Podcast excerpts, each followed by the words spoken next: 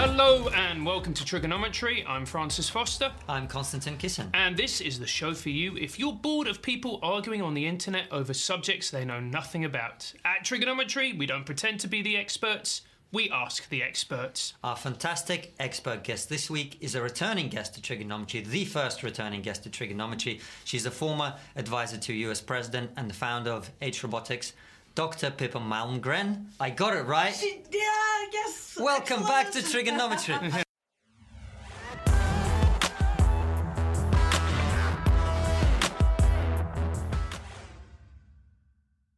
Say I guess so I got it wrong? No, you guys good. I got it That's good. All right. Well, Look, it- it's Swedish. It's got too many consonants. Nobody can. Yeah, I struggle to be honest, Yeah. but it's so great to have you back. We're really, really pleased you've come back to talk to us. You're one of our absolutely favorite guests. and for anyone who didn't watch the first interview, just remind everybody who you are, what's been your journey through life, kind of, you know, how are you where you are. Oh, well, bottom line is look, I'm an economist, so what I try to do is help shape economic policy by advising governments. So uh, I'm currently a non executive director of the British government on the Brexit and trade policy issues. I try to explain the economy by writing books, and I got a new book coming out. Oh, it's right there. Yeah, Yeah, new we'll be book talking- coming out. We'll be talking. and uh, and then I kind of got tired of just being an economist who talked about the world Mm-hmm. economy and decided to start building it. So I have a robotics company that I co-founded. As you do. No, well, As you do, exactly. And that's one of the reasons we want, well, there's loads of reasons we wanted to speak to you because last time we talked about all kinds of things. But there was a particular moment, about, I think about 40 minutes in, when you just started talking about technology and Francis's head just started to explode a little bit, and so did mine. And we were just like, we have to come back and talk about this for a good, good portion of time. Uh, but before we get to that, there is something that's been going on with Donald Trump recently that we just wanted to get your take on. Really? Yeah. One or two things. Yeah. Uh, and obviously, by the time this goes out a couple of weeks from now, he might not be president anymore, right? That, that's a possibility. Is he going to be impeached, do you think? Is, is that where this is going? So my dad served four presidents. I've served two presidents. I've grown up in this environment, and here's my instinct: neither the Democrats nor the Republicans want to have their fingerprints on an impeachment because it rips the nation apart. Hmm. It is so devastating to the soul of the country. Leaving aside how much people might hate the current president that you can't do it you can't pull the trigger on that without you are going to go down the drain too. And that's why everybody says let's not do it let's get the prosecutor to do it. Prosecutors are supposed to do this. They love grabbing on to the ankle of a bad guy and then hauling him down to jails let him do the job. And so that was the plan. But turns out not so easy and we've seen the mueller investigation dragging on. Not that many charges brought to be fair considering how much time. And i personally think the real game in town is not mueller it's barbara underwood who is the state attorney general in new york. And they have been very aggressive saying they are coming after the trump family the trump companies. That matters because you got to remember in the mueller case really theoretically the president can pardon everyone including himself. So there's no teeth in it. Whereas the state federal level the state level is totally different from federal and the president has zero capacity to pardon anyone. And the penalty for a new york state charge is not federal penitentiary. That's a white collar prison with a golf course and tennis courts New York State Penitentiary is almost not survivable for a white collar criminal. So it's a compl- it's it, I mean it's viewed in Washington as literally a death sentence. So this is the negotiating point, and that's why I tell everybody watch Barbara Underwood. Sounds like a leave the character out of Mueller House of. Cards. Yeah. Well, yes, Barbara and this Underwood. is House of Cards. Yeah. By the way, I met the guy who wrote House of Cards, and I said to him, I think that you're toning it down for the audience. And he goes, You're from Washington, D.C. And I went, I am. And, I, and he went, You're right, I am toning it down. So, you know, it's a tough town, Washington. Yeah. So, if you were Trump at this point, and I realise it's quite a, quite a, Okay, this is a leap into Yeah. this man's head. Yeah. Okay. Um, would you be worried with everything that's going on? Bear in mind, in terms of front, he almost sees untou- he almost seems untouchable to the outside eye because everybody else gets arrested, everybody else goes down, and he just carries on regardless. He's got a lot of Teflon factor. Just like Ronald Reagan, who I worked for as a kid right out of college. He also had incredible Teflon. He also had charm, which is absent in this case. But at any rate, you know, who knows what's going on inside of Trump's head? I mean, we know a little more because of Bob Woodward's book, and he taped everything. Um, I would say this: the way to think about Trump is he's con- he's a property guy who wants to win the deal and get the prize. So you know, I've talked a lot about his interest in the North Korea deal. It's all about he he may not get the Nobel, but if we get resolution between North and South Korea, the leaders of those two countries are going to get the Nobel, and he'll be basking in the aura of that. And for him, that's like totally worth it. I think that he's got all kinds of things like this where he sees a prize. And as long as he gets those, then he feels like, ah, whatever, you can do what you like, but I'm going to win anyway. Uh, including, you know, I would keep a little eye on any announcements out of the U.S. Space Station and NASA that we might even aim to do a moonshot during the Trump administration. And I know, amazing as that sounds, but that would be so up his alley mm. to create a. And what does he just announce? The Space Force. Mm. What is that a cover story for? Getting a man back up in space, or a woman maybe this time. This is the kind of thing he's thinking, I'm going to do this and it's going to make history and you can try to take me down. That's the way he thinks. Hey, you know what? I, Ivanka I'm, I'm, in space. No, well, I think most people would prefer him to be in space. But uh, you, you know, I'm not a big fan of Donald Trump, but I would love for him to get the Nobel Peace Prize just to see how badly everyone gets triggered by this. yeah. I would love. triggernometry. Yeah, yeah, right. Oh my gosh! Well, it would change the whole perception. That would the, be funny. The Peace Prize. But listen, your, your book is about leadership, yes. the Leadership Lab.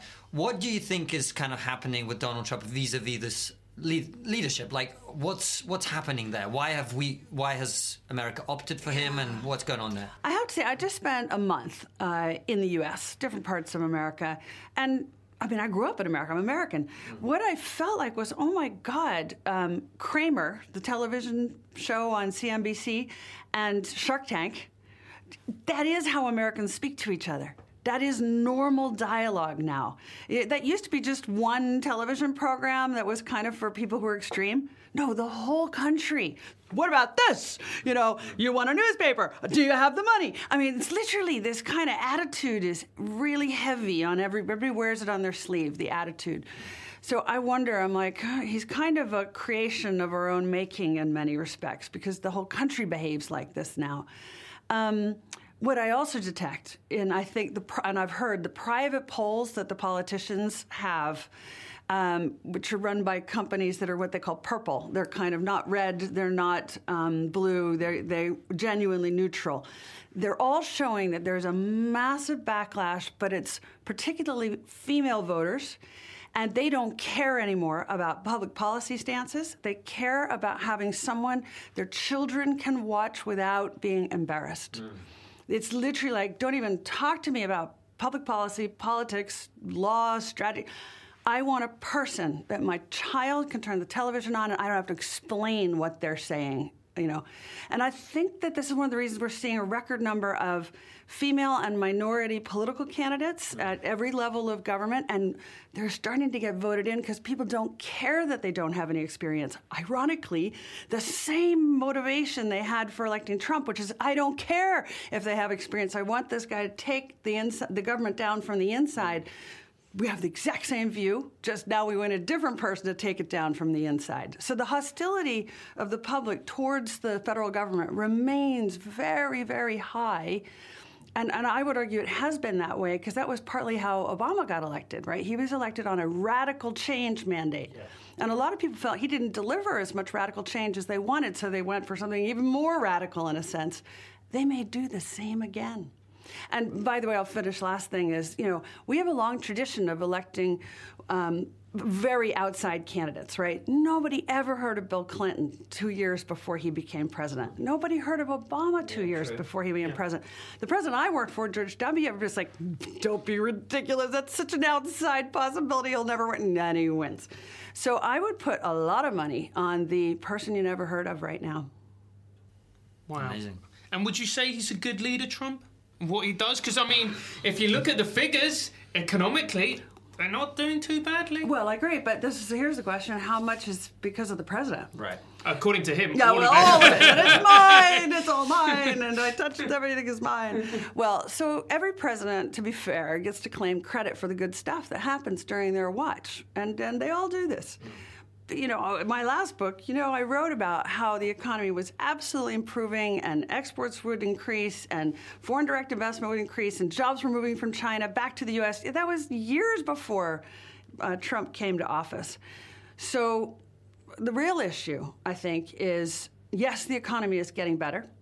And that's a big problem in politics because the Democrats now not only don't have a candidate, they don't have a story. Right. The story used to be the economy's up the creek. You got to vote for me. Yeah, no, what are you going to say now? Because the economy is not up the creek, and I think it's actually going to keep getting stronger. Mm.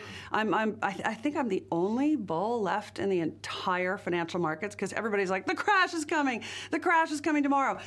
Really? Is that Oh, because we're yeah, not in that world? yeah, people yeah. are now saying people, the crash is people coming. are really genuinely prepared for a meltdown on an epic scale, and Because we're booming, therefore the bust is coming. Is It has to be because we've had and we've had the longest bull run in history, so that can't last.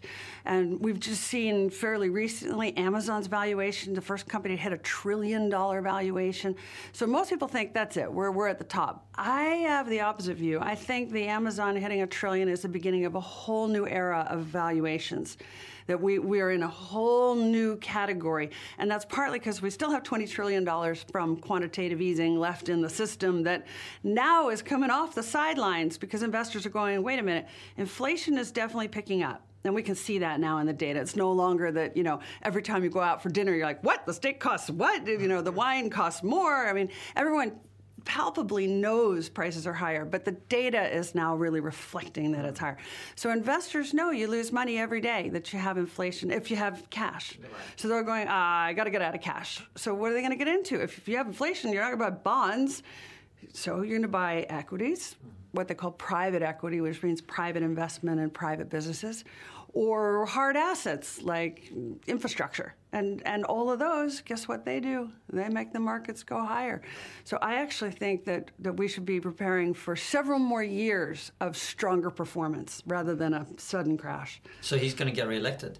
Well, no, not necessarily, because you can have the economy performing well and have so turned off the public, even in your own team, that everybody goes, basta, enough. Has that happened in history of American elections? It's, I, I haven't gone back and done the numbers, but I would say it would be uh, it would be hugely exceptional to have a, strong economy and get chucked out. Right. But if you're hugely obnoxious, Yeah. maybe this is possible. So Well, it's just like uh, your former boss is a good example. I mean, the Iraq War was deeply unpopular. Same in, in, in Britain. Too. Tony Blair was deeply unpopular for going into Iraq, but they both got re-elected because the economy was doing well, right? They did. And so the question is, is, is that decision about Iraq less offensive to people mm. than what Trump has do- done? It's kinda And- sad in a way, isn't and it? yeah, and interestingly, maybe. Yeah. And what does that say about all of us Right. and our interest in people affected by our own Right. These are That's powerful crazy. things to consider. When you put it that way, that is pretty crazy. I mean, th- you know, the war in Iraq killed um, at least a million people. I, I know. Uh, so, so it's quite shocking. The other thing is, it's very awkward. You know, a lot of Republicans like myself, we wanted someone who was going to, you know, push the establishment, shake it up a bit. Um, make government smaller, reduce taxes, hopefully rein in the spending. You know, we we like this as libertarians, but what we weren't really banking on was someone who would do it in such a way as to create enemies at every turn and send messages to the public that unless you're in my particular category, you're a second class citizen. This is totally inconsistent with these core values that you're trying to promote individual freedoms versus centralized government. So now there's this awful situation that you got a lot of Republicans who are like, uh, I like the philosophy, but I can't handle the delivery. Um, and I think this again is going to be really hard because now what I'm arguing is that we're going to have we're going to see a Republican go up against the president, and that is a very unusual thing. that ever happened? It's it. I'm sure it has, but It has, but but it's usually a dead end. But on this Yeah. occasion, maybe not. Right. Maybe not. And then I haven't got into the whole business of the real possibility that Trump doesn't run. He voluntarily doesn't run. He he announces I'm going to step down, but he'll never say step down. What he'll say is I have bigger plans. Yeah. And my bigger plan is I am going to launch what they're calling TNN. It's the Trump version of CNN. Right. It is the Trump platform that will have everything from reality TV to um, political talk shows to, I mean, literally, it'll be TNN. And my guess is if that's where he wants to go, I think he does want to go there. I think he was planning for that when he ran for the presidency. He didn't expect to win, he expected to use that to launch this thing. But I think he's probably already raised a good chunk of change to do that and wouldn't have a hard time raising money to do it if he leaves. And actually, the politicians on the left and the right might say, you know what? That would be an excellent solution because then nobody has to pull the trigger on an impeachment. We bargain with him that if he goes, th- th- we don't prosecute him. The New York State Attorney General vaguely says, yeah, and then as soon as he's out, begins prosecution because they're not going to hold back. They're going to go for what they go for. But at least then the fight is private. Mm. It's not a public fight of the president in the Oval Office. It's a private fight of a former president about his businesses. And Donald, if you're watching, we're massive fans, Yeah. and we would love to be on TNN. Yeah, I'm sure. I'm sure he's watching. Mate. Yeah. That's what's happening. But but to be fair, the TNN thing, don't forget, there's a huge component of the American public who do think in this way hmm. and will like what he's doing. Oh, absolutely. You know, and you can see that his his his popularity approval, you know, it, it remains like 48, 48%, 48% hmm. no matter what happens. And so we can't be too dismissive of that side. They're real and they're not going to go away. Hmm.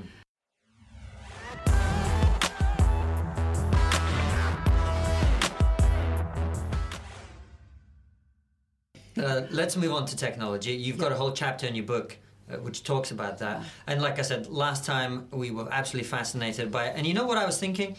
You and I met two years ago at Kilkenomics in Ireland. Doing And- comedy. Well, yeah, I was doing. Co- well, you, you were doing the same thing. I was doing comedy, and we were ch- chatting in the bar after one of, our, of the shows that we were on, and uh, you were telling me about this new thing in China where they're going to have this system where they're going to track everybody's behavior and all this stuff. And I'll be honest with you, Pippa, I really like you, but I was sitting there listening to you, going, "She's a little bit crazy." she could be a little bit crazy. Maybe she smoked she a lot of weed when she was Really? yeah, student. Yeah, So interesting. yeah. I was sitting there, and then a year later, Boom. it's happened, It's real. and that's what you were talking to us about last time you were on the show. What the hell is going on, and what, what what's to come? Because now I believe you. Thank you. Okay, so let's just quickly go through what is already real. Right. If you jaywalk in not all of China, they've only rolled it out in one city, but they're going to roll it out nationally. If you jaywalk, it clocks that you've done it because the cameras are ubiquitous now. So the facial recognition is incredibly strong. They have the most valuable artificial intelligence startup in the world, in fact, the most valuable startup in the world called SenseTime. And it can recognize an individual out of a crowd of 10,000. And it can recognize your emotional state at any given time. So it clocks, it's you and particularly you. Next thing you know, you pick your mobile phone up, and the fine for having jaywalked is already in your text messages, if not already deducted from your bank account. And your name and or your government number is already broadcast on the OLED screen that's above the intersection, the nearest intersection. So you've now been broadcast to everyone nearby that you are bad and you just violated the law. Now, this is important because what it does is affects your effectively personal Uber score.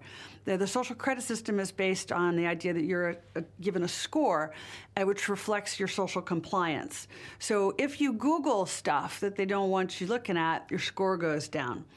If your brother or your sister does it, your score goes down. Right? Because Mao always said the, the best eyes and watchers, or it's not the government, it's to get everybody to report on each other. And this is a kind of a, I mean, the Stasi would love this system. But it's bigger than that. Uh, within the last few weeks, it's been announced that when you tap, swipe, and pinch on your mobile device, it's a better indicator of who you are than your thumbprint. So now, even if you're using someone else's phone, they know it's you. Triangulate that with the way you walk. It turns out your walking gait is also a better indicator of who you are than your thumbprint. So what what they're doing is taking all these things and triangulating. Uh, think about it as previously independent silos of data. Now they triangulate using artificial intelligence to pull it all together. But it goes even deeper than that. Um, and uh, recently, they arrested someone at a rock concert of like 60,000 people because, again, the face went by one camera, bang, it clocks. This person is wanted, and they went to the person's seat. Con- you know, the debit card. Yep, the ticket. Yep, they're arrested. I think they now have 11 million people who are. You can buy a train ticket or a plane ticket, but you can't board it. They won't permit you. So effectively, outside of you wherever you are. No, no. So they're putting you into digital digital prisons. So I think one of the um, spouses of one of the dissenters. Uh, she's like locked into a very small few block area around her house, and anytime she tries to move beyond it, the officials are alerted and the police will be right there. So she literally is stuck in a in a digital prison. This is basically what the technology permits. And it rewards you if you do things that are supportive of what government's interested in, and it basically penalizes you if you don't. We're doing the same thing in the West. It's just it's not government that's doing it. We have private entities that do it. We have Facebook that does it. We have Amazon that does it. We have Uber that does it. Um, and I don't know if you saw, but there's been an announcement that there's been a deal between, um, it seems, Google and uh, MasterCard. So now if I go to, you know, I don't know, a department store and I buy this color lipstick, Google's going to know. And now they know what they're going to advertise to me. So I, I'm concerned about this, and I write a lot about this in my book because imagine what we've got. It's a world where you are emitting data points about yourself all the time without even knowing it because you've turned all the fitness apps off on your phone. But the fact is, the way you walk is revealing a lot about you, including, by the way, your, your cardiac condition. A lot about your health is revealed by how you walk. So, this multiplicity of data points that you're throwing off but you don't know who gets to see it. But whoever does get to see it, they know more about you than you know about yourself. And by the way, it's a two way thing. If I'm a chief executive and I go on, let's say, this program, and I start talking about my company and I'm lying, this same facial recognition technology can identify your microfacial movements and they know that you're lying and they can set the algorithms to short the stock of your company as you're talking on, say, CNBC Squawk Box. So think of it as almost like a crystal ball of data points. And on the one side, it will let us conjure forth answers that will do things like solve cancer, literally. We will solve extraordinarily difficult problems by having all this data. But it also changes the balance of power between companies and customers because companies will have so much information that I've argued, you know, we used to have insider trading laws. We may need inciter trading laws. That, that if I am MasterCard now or Google, my knowledge of you is so great. Forget Cambridge Analytica. They only had 5,000 data points on 81 million people, and that was enough to begin to influence your political position. I can sell you way more than a political position. If I have more than that, I can sell you a refrigerator. I can sell you anything I want. So I think human beings are very vulnerable to mm-hmm. this kind of power being exercised. And similarly, what kind of world do we have if people don't know how they appear? And is there should we have a right to know how do we look with that data? Um, slice looking at us at any given time. So, in the book, I've uh, tried to lay this out because we have a lot of leaders who are making decisions about the landscape of our future who don't understand what I'm saying, and so. They're, they're, they're literally missing a profound shift in humanity. Well, this is the future. I mean, this, is the future of now. all of us, right? This is now. It's not even the future. This is nothing I'm not telling you is for the future. It is already existing right now. Jesus Christ. I'm never smoking weed again. you won't need to. right. so, I mean, uh, uh, joking aside, but then that literally means if you're being tracked of every single second of every day, if they're reading what you were doing, if they can manipulate you, is that the end of free will? Eventually? This is the this. So what's really interesting to me is when I was in college, I studied political philosophy, and everyone went, "Oh my God, you will never get a job. I mean, you are permanently unemployed if you study." Now we get to this, and I'm like, these are questions of political philosophy. That's exactly what this is.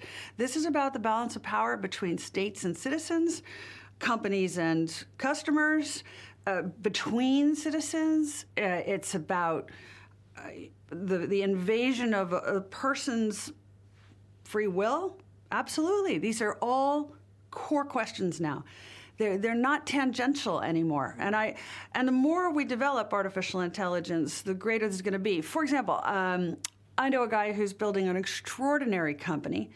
Um, it is effectively going to place nanochips, which are so small that, that they can fit inside the body. They are at the level, or they're below the level of atoms, right? You're basically in the you're into the level of you can see someone's atomic structure, their nuke, their DNA, their um, cellular structure, and their organs, because it just they float around in your body at the nano level.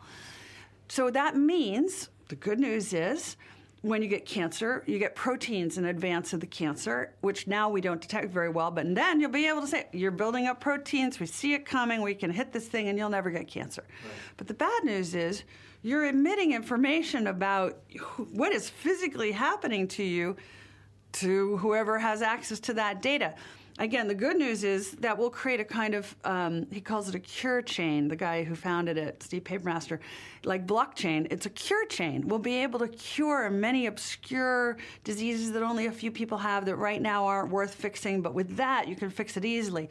But talk about privacy.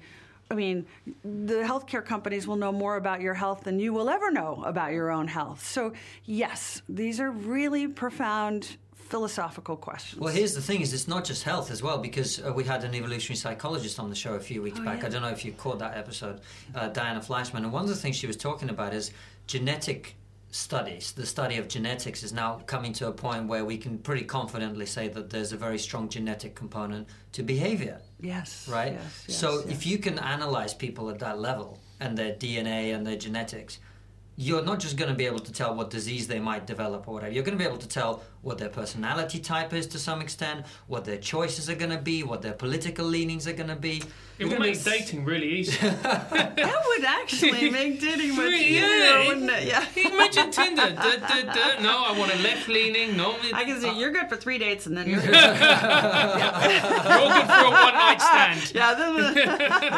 I think yes. you're missing you're the key keeper. part of this. Yeah. I think you guys are really missing the importance. Yeah, but, but you know what? Remember Minority Report, and there right. was that idea of uh, pre-crime. Pre-crime. Yeah. That is already real in China. They are already using the artificial intelligence in conjunction with this extraordinary data sweep, and they are determining which people look more inclined to cut corners than others, and then to start corralling them into a corner and putting pressure to behave better. That's today. That's not maybe someday. We already see this in motion. So this, again, this is a huge philosophical question. Is this question of prejudging, precognition, premeditation? Where do we draw these lines? I ended up going back and reading a book, which actually I have to really strongly recommend. Actually, an author um, called uh, Norbert Wiener and a guy called Manuel DeLanda. But Norbert Wiener, who wrote uh, a book called The Human Use of Human Beings. And it's a profound book he wrote in the late 1940s. And he's the guy who came up with this uh, word cybernetics, which means the interface between humans and machines. So, 1949, he's writing about how we're going to have this interface, and even assuming that machinery will begin to enter our bodies, which already it is. Uh, but that this will be this conversation between humans and machines is going to be central to our society it's so beautifully written. It's so clear. It's so absent of jargon or anything. And it's a wonderful baseline for anybody who's interested in this subject. I would say go back and read Norbert Wiener. It's very short. He, he, he was considered the father of modern artificial intelligence. And, and that's where we got to go back to, start at the beginning.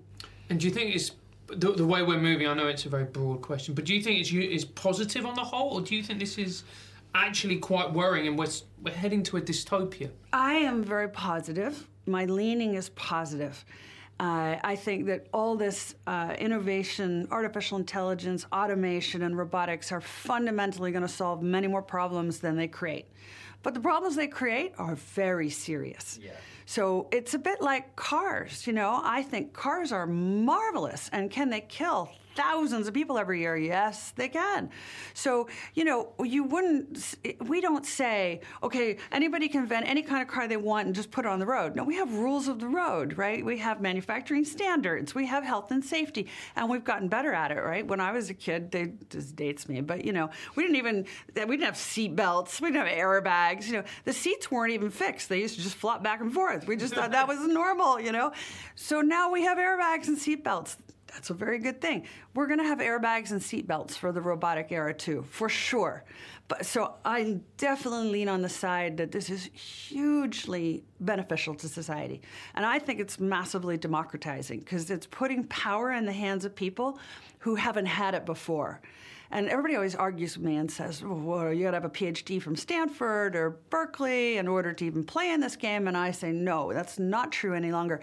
I was recently at a really cool event held. Um, by uh, the Founders Forum called Accelerate Her, and it was about promoting women in robotics and business. And um, anyway, fascinating woman there who had was into fashion, fashion blogging, but never was able to make any money out of it. And she created, she basically just used apps that you create on your phone and created an app that lets fashion bloggers all over the world actually sell the product they're writing about through their app. So they get a little piece. They get to take, I don't know, whatever, 10%, 5% suddenly you've got women all over the world. They tend to be women. The women who are making half a million bucks a year mm. from their Instagram account, just sitting playing on it because the technology has empowered this. Right. So it's not the story that the, the, the insiders have a lock on this anymore. It's becoming ubiquitous, and I think that's a super beneficial thing to society. So then it's a race between the citizen and the state who's got that information and how is it permitted to be used? Well, my concern would be the recent stuff that we've seen, Francis, like uh, Facebook and Twitter.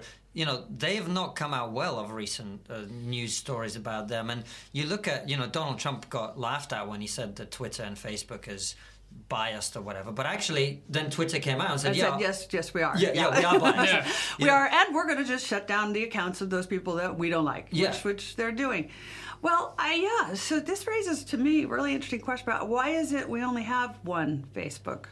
Why, why don't we have more competition? We, why do we have these monopoly positions in these social media arenas. It's very interesting. I, am not sure I have an answer as to why. Well, the currency is the ubiquity, isn't it? Like everyone is on it. That's what makes it. But Facebook. why is it that so few of them, and and they, they all serve kind of very different purposes. So they tend to have monopolies over the space that they're in. Yeah. Where are the competitors? This is super interesting to me. Mm.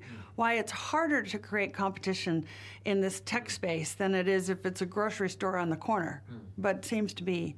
But I do think all of these things, for me, it changes the landscape of, of leadership. And I, by that, I'm speaking very broadly. I don't just mean political leaders and business leaders, even religious and community leaders. I mean all of us have to kind of think about what is the same and what's changed. And so, what I've argued here with my co author, Chris Lewis, is some things have profoundly changed. So, one of them is we used to, in the 20th century, the answer was always in drilling down into greater quantitative detail. Because somewhere in there, there'd be some black box, and that's where your answer was. Actually, that didn't really work out so well. And the financial crisis, I would say, arose in large part because of this approach. Now, in the 21st century, okay, you can drill down if you want, but the answer resides in the look across, not the analytical thinking, but the parenthetical thinking, this connecting the dots between the silos, seeing the whole landscape. Or another way of putting it is we used to be all about measuring the math. What are the numbers? Give me the data points. Now it's equally important, or maybe more so, to understand the mood that, that the facts and the feelings are very different things. Mm. And I know uh, I will get a lot of pushback because people say, well, you can't analyze feelings. And I'm like, well, I'm sorry, you can when you get voted in or out of office. And you feel it when your customers turn on you for no reason that you can quantify, but everybody knows. So it's about using not only your head, but all the parts, your left brain and your right brain, and really joined up thinking, and also including in your thought process what's the heart aspect. Because that's the part, when I talk about technology, it's not your intellect that twists so much. You're like, your heart, because you're like, but what happens to individuals? Right. What happens to people, right? That's your heart speaking. And so the book is very much about we need a lot more heart in our leadership. We need a lot more joined up thinking. And also, I know it sounds really corny, but leadership in the 20th century was all about the leader. It was the cult of the leader. It was the Jack Welch, you know, it was one infallible leader, kind of the Jesus Christ model of, of management. Now it's about the ship. It's about the team. It's about the organization. It's about bottom up, not top down. And a lot of our leaders today have no idea how to manage in that environment. They, they don't think inclusively. So, if there's anything, the core message of the book is we need much more diversity of thinking. Mm. And diversity of people is critical to that. And I'm hugely supportive that we have much, much more diversity of people. And I don't just mean gender, although that's a big push in the book, but I mean ethnicity, income background, neuroplasticity, how your brain is wired up. I mean, really, a diversity of experience. But you can still have a room full of people who all look very different who go, Trump will never win. Mm. Then you have a problem. So, one of the things leaders need to do is to stop focusing on prediction. Because if you say Trump will never happen, that's a prediction. And instead get focused on preparedness for things that sound way out there and, and use scenarios to test your robustness and your your agility. I was just going to say, if we just move on a little bit to virtual reality, um, I was at a comedy club, uh, uh, playing this comedy club, and one of the guys working there is sort of a graduate, and um, he was saying that actually, in a few years' time, comedy clubs will become obsolete. Bar, you know, bars will becoming ob- well obsolete, and that this will all go into the virtual environment. Can you see? Is that a reality, or do you think people will always need to be sitting in a room together and having that emotional and physical connection? buckle your seatbelt. because I work in this space. Because with my robotics company, you know, we're making drones, commercial drones. One of the ways we deliver the information is through virtual reality. So our clients can put on goggles and then walk through an asset that's on the other side of the world. So if you had an avalanche at a mining site, suddenly you can be inside that mining site and viscerally feel it, as opposed to watching a video in a two dimension. So I spent a lot of time in this space and it is so realistic, the brain cannot distinguish between real and virtual. I recently did a new virtual reality game, and it was like in a big warehouse, and I know I'm standing on a flat floor in a big warehouse, and there's nothing to bump into. And yet, at one point, I am like on the 157th floor of a building that has been blown out by explosives, and I have to cross a rickety bridge, and I'm literally like, and then I'm going, don't be an idiot. It's a floor. You're in a building. But your brain is going, you might fall. You might fall. It is so realistic. And now the real kicker, we're starting to get haptics. And this is what as a word everybody should look up and know. Haptics are items of clothing that permit feeling from a remote location. Mm. So haptic gloves, people are familiar with haptic gloves, so you can grab things in a in a video game by going like this. But now we're getting full body haptics. So let's say I go on a virtual reality boxing program. When the guy in Tokyo who's playing the game at midnight and I'm sitting here in London, when we go against each other in that boxing ring and he hits me in the solar plexus, I'm going to feel that because the haptic thing that I'm wearing is going to give me that punch. Now, I may be able to choose that I only want to feel one tenth of what he's throwing, right? I, I, could do that, but it'll all be scored. Yeah. And because the internet is a scoring mechanism, which is actually one of my political philosophy questions is do we want to live in a world where we're all being scored all the time? Because where is there any place for you know, beauty. I mean, how do you, wow, you guys, they do score beauty, which I just find incredible. You know, the women, one out of 10, like you know what I mean, though. Beauty is not a thing that can happen on a numerical scale. And so, this business of moving into a world where everything is scored and then marry that up with haptics and virtual reality, you're going to have people who are going to go, I got to have full force. I don't know if you saw the Spielberg film, um, Ready Player One. It is super worth watching. It is our first time that we really are shown what living in a virtual reality world is going to look and feel like. And at one point, the main character is in this situation, and he and and his friends say, "Turn it down so you don't feel the full blow." And he goes, "No, I'm a real guy." And so he sets his outfit to feel whatever the other player is throwing at him the point is people are going to get hurt. Mm-hmm. And put it another way, uh, the Germans recently developed um, really interesting virtual reality chair. Basically sits on bungee ropes that are attached to the sides of the room, so that when you sit in the chair with your goggles on, not only uh, will you see the VR world, but you're going to feel the actual G forces now. You will be moving. And I took one look at that and I went, that chair someone's going to have a heart attack in that chair mm. because the brain can't tell the difference. Right. They're going to step off the edge of the building in the VR, and then the chair is going to go woof, and that guy's going to have a heart attack. It's like the Matrix. The Matrix, your mind makes it real, and yeah. then. Yeah. In fact, we've even been talking with um, the Red Cross about torture and the need to have a new Geneva Convention on torture because if, if I am given these VR goggles and and I'm a victim of torture. Well, if what I see is that someone's just cut my hand off, my brain is going to process as if that injury is real. Mm. It, you won't be able to, and if you touch me when when that happens on my screen, yeah. my brain will know something has happened. They visually see what's happened. The brain starts responding to that. So I, I think this waterboarding will have nothing on what this can bring. And equally, even things that seem innocent, the fact that this is what Spielberg shows in that film, Ready Player One, that you can enter alternative worlds and live there and just stay there. You don't ever have to come back into reality. And uh, again, a big message we have in the book, we looked at all the research. What's happening is people are in theory, more connected because of the internet, but in practice, there's less and less conversation, less and less human connectedness, and virtual reality and augmented reality take you to an even greater level of disconnectedness right. and create a world where you think that certain things are normal that are not at all normal in real life because what's created in a virtual reality world is it's comics it's it's pictures and it's drawings but they're so real that you start to believe that's the standard. That I want that in my life. But I do wonder. I mean, with your question, Francis, right about will people stop coming to comedy clubs or will comedy clubs stop existing? I mean, right now you can pay thirty pounds or whatever it is for Netflix or even yeah. less a month, right? And you can watch.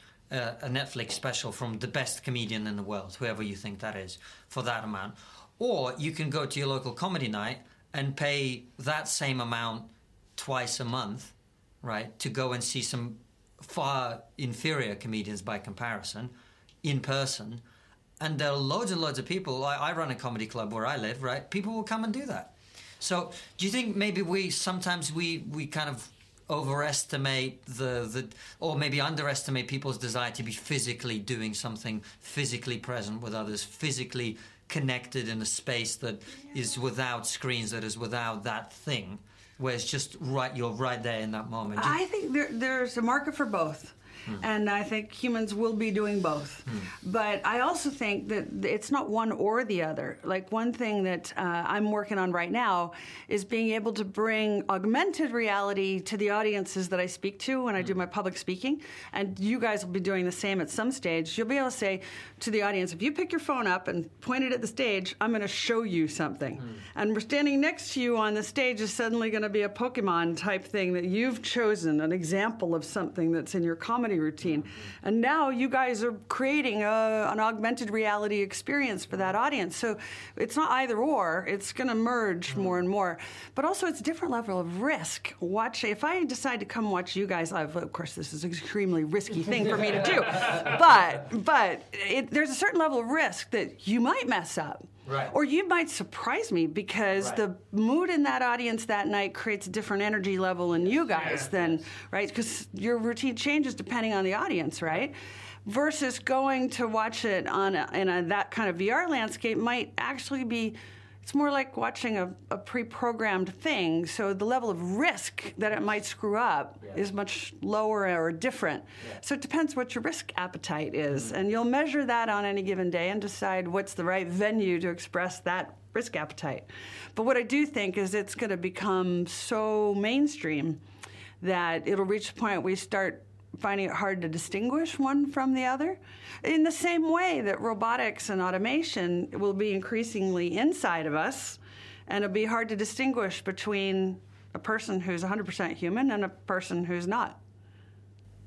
We're kind of already there as well. I mean, it, we, it, it's also going to impact on people's mental health Yeah, big time. because, like you said, you know, you're going to go into these virtual reality worlds where you know, they, in a sense, there are no consequences for your actions. You can always, you know, get to the end of the game, start again, whatever else. Or- And then once you get into real life, the, the rules are completely different. Totally. And when it comes as well, you know, when things between you know relationships, sex, all the rest of it.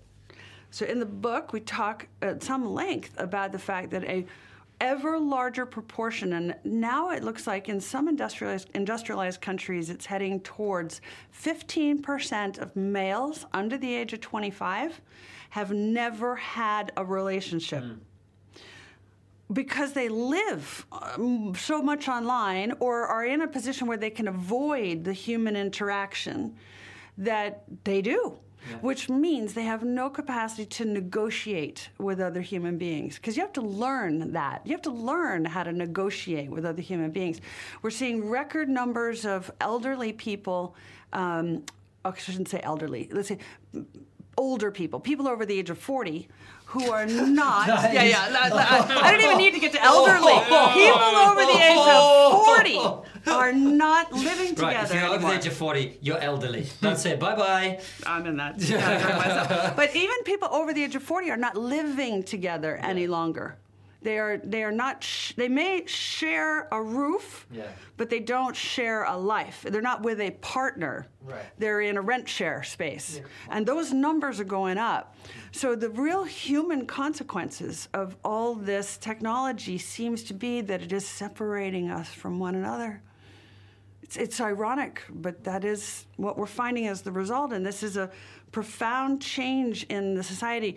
We talk about it being it's an atomization, that, that people becoming more and more isolated, and they don't identify, uh, you know, with with larger groups. They feel alone and isolated, and maybe that helps account for the rise of identity politics. It kind of it feeds off of that sense of I'm alone, I'm not connected.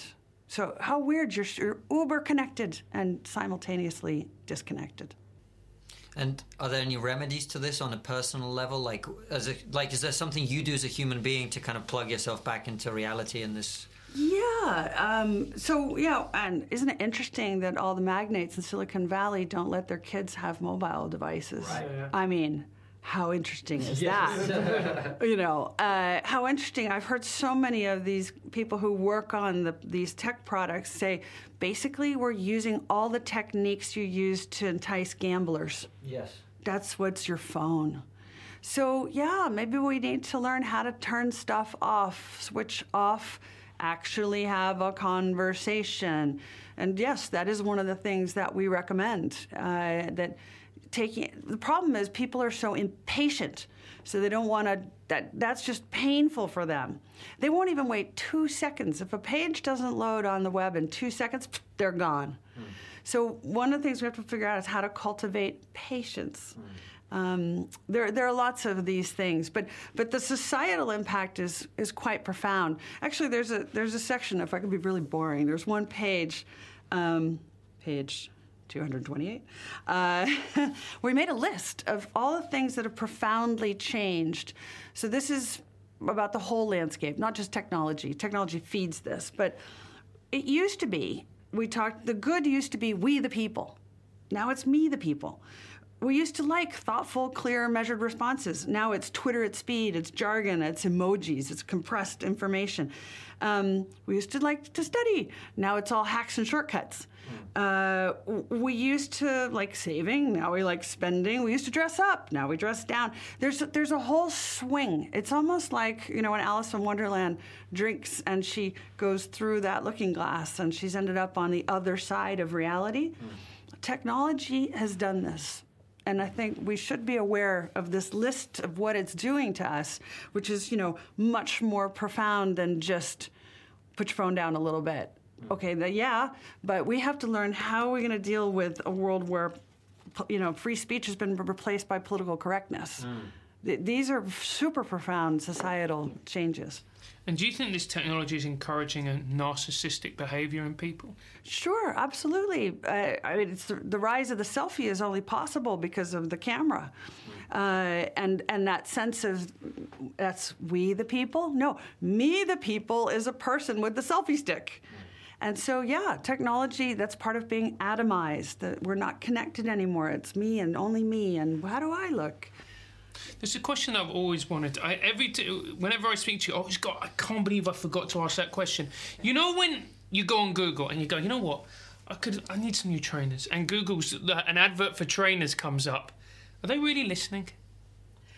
Well, or is that slight paranoia? Well, what we like I said, it's now in the public domain the Google and Mastercard have a relationship and uh, and some kind of information sharing is what's implied. Pippa, sorry, I think what Francis means is your phone literally picking up what you say and then processing it in that way. Well, the answer is it's perfectly capable of doing so. Right and many other internet things devices in your home and in your life are doing it as well so for example the uh, you know amazon echo it's already been subpoenaed in a murder trial as a witness and of course the two of you guys are like, whoa. Yeah, and by the way, it's a very good witness. It's a highly reliable witness. Well, absolutely, you because know? it's not, you know, it doesn't it distort. No bias. Yeah, it yeah. doesn't distort the memory in any shape or form. And I have to say, the story I love was the guy who uh, thought he was being really clever and left his mobile phone at somebody else's house, mm. drove to his house, set the thing on fire, and then, um, you know, petrol and gasoline everywhere, and thought he was in the clear because he just wanted to get the insurance money, and he forgot he had a pacemaker, and the pacemaker was broadcasting not only his location, but what was happening to his heartbeat as he was setting his house on fire.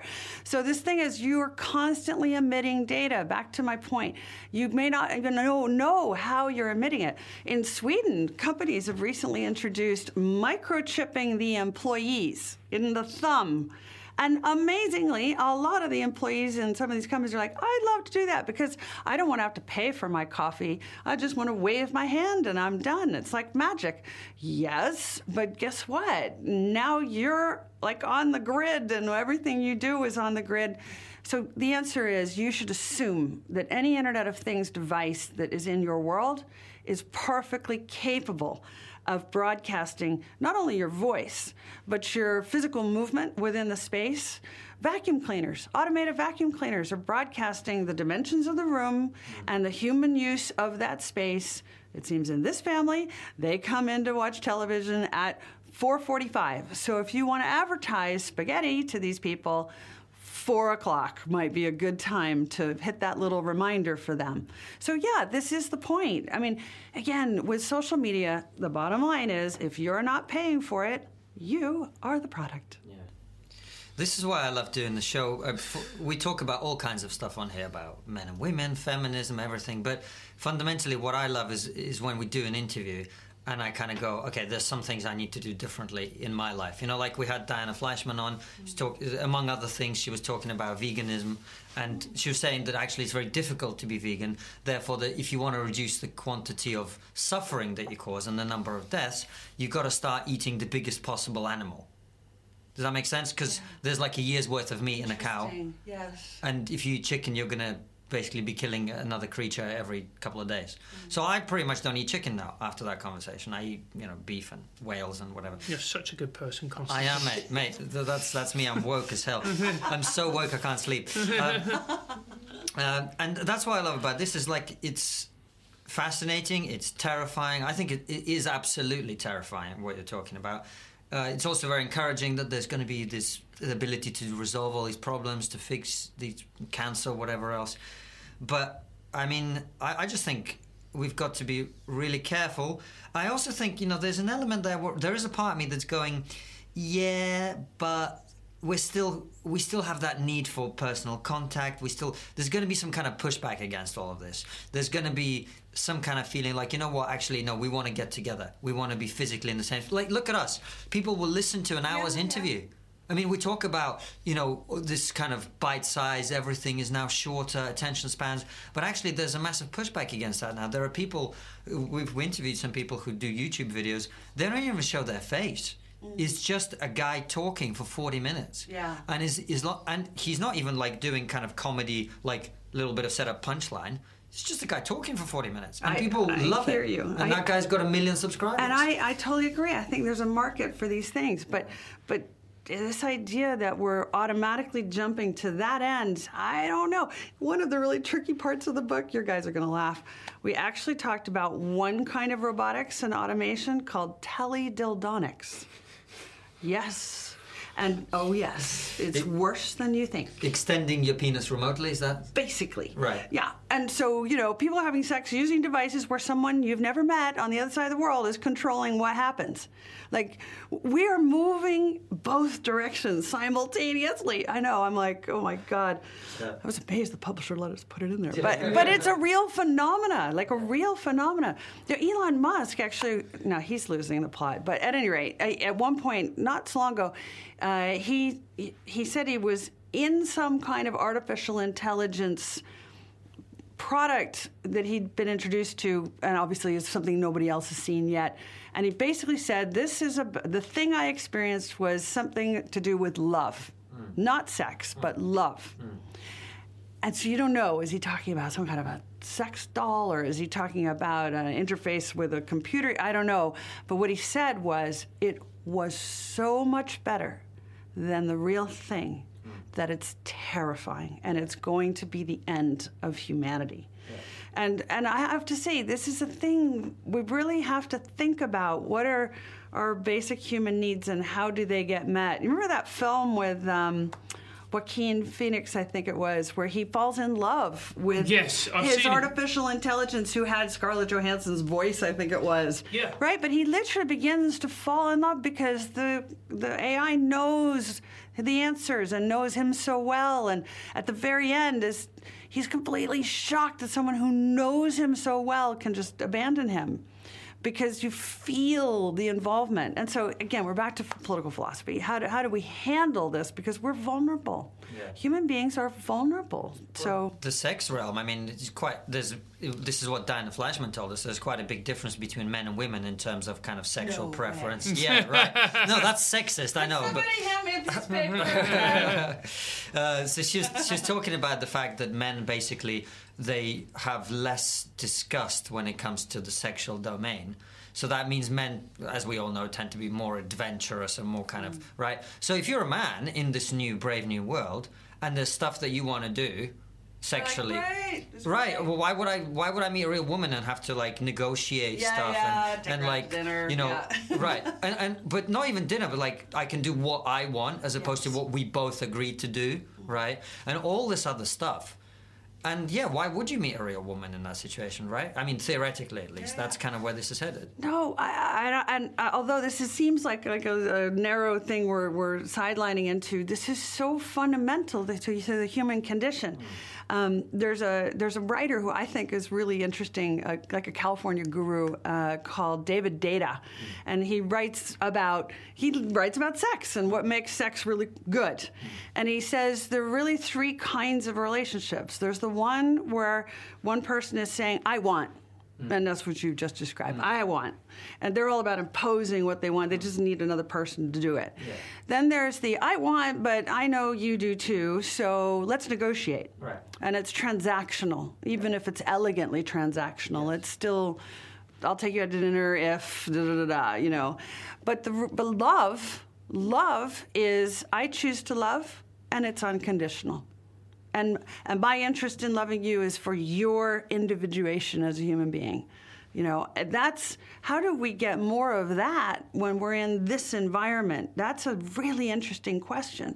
And the, in this book, we kind of we dance a little around it, but we kind of say really good leadership has love. Mm. I mean, now that just sounds so corny as to be ridiculous. But in the context of what we're saying, you begin to understand love, the care for the well being of other human beings, now is a fundamental issue for all of us. We have to think about what's happening to people with a heartfelt perspective. But doesn't it also come down to gratification and instant gratification? Because if you go into a computer game, you can be a black belt martial artist in four different disciplines just by switching it on. But the reality is, in life, if you want to be that, that takes what 15, 20 years, constant discipline, eating right, and the same with love. Lo- love is incredibly hard. It means going and meeting lots of different people. It involves rejection. And then, you know, it involves compromise. Maybe for you, mate. Maybe for you. Maybe for you. yeah, I did. I did. I did. I did. I did. Yeah, I did. But it, it's it's sure yeah it's because life let's it's fucking hard and well and, and not only that but again virtual reality world it's really interesting because now there have been computer games where you have people who are winning who don't fit what that model is. So you could have uh, a 50 year old African American woman emerges as the champion in a virtual reality world, where in a physical world, she wouldn't win that fight, mm. but she can win it online. Mm. So, so, and in virtual reality. And the other thing is, you know about the marshmallow test? No. No. So I think it was Harvard University, but I can't remember. But anyway, the marshmallow test was they took uh, little kids, five, six years old, and said, uh, and left them alone in a room and said, if you don't touch yes. the marshmallow, we'll give you three. Yeah and they left them for 20 minutes. Mm. And the ones who weren't able to wait 20 minutes and ate the marshmallow versus the ones who waited. The ones who waited had much better human skills, an easier life. Yeah. They had higher achievement levels. The people who can't wait, their achievement levels are not good. Their empathy and capacity for connection is not good. We need better performance on the marshmallow test as a race. Yeah, yeah, yeah. Humanity needs to do better at the marshmallow test. And the problem is, all this technology is pushing us in the other direction. So how do we make choices that balance it out? Because otherwise, we may end up in a, you know, you said is a dystopian. We could end up in a dystopian place, but I don't see that we have to. But we could. Well, on the subject of impatience, our time, I'm afraid, is up. So, uh, coming back as always to our final question, what is something that we're not talking about? We've talked about all kinds of interesting things today. Uh, what is something that we are not talking about that we ought to be talking about? Oh, well, Gosh, so I should have asked me at this beginning because then I would have thought about it. But well, I don't know. I, I still think all of the stuff we've talked about just now, we're not talking about. Uh, we're, we're not talking. I think, look, in my world, in financial markets and stuff, really everybody is just preparing for catastrophe all the time. Mm-hmm. And I don't think we're talking enough about what about if all of this technology, all this stuff works? and we end up in a world where we can solve the any food shortages. I already know technology that can do this, so I think we're there. Um, how do we deal in a world that doesn't have any scarcity? It has ubiquity. That's a really interesting question. And I think we're moving towards a ubiquity world more than a scarcity world. Um, but with all the problems that we've talked about. So to me, that's the interesting thing we're not talking about a ubiquitous world, not a scarce one. All right. Well, if you've still not left the internet after that interview, not d- destroyed all your mobile devices in one big house fire, uh, follow uh, Pippa, Dr. Pippa Malmgren, on Twitter at Dr. Pippa M. Buy her book, The Leadership Lab, uh, which is coming out on October 4th. October 4th in the UK and the 28th in the US. 28th of October yeah. in the US. Get the book. It's going to be fantastic. And um, as always, follow us at TriggerPod on Twitter, on Instagram, on Facebook. Obviously, subscribe to this YouTube channel if you're watching it, and uh, click that bell button right next to the subscribe button, which makes sure that you get the videos as they come out and you get notified. Anything else, Francis? Yeah, don't smoke weed whilst you're watching this episode. You know, I feel like I need to smoke some weed just to calm down after, Yeah. after the mind blowing of this Yeah, episode. yeah. Listen, P- Pippa, it's been so great to have you. Thank Oh, you so much for for coming on. guys. yeah, It's been an absolute been pleasure. Brilliant. All right. See you next week, guys. Thank Take care. you. Bye.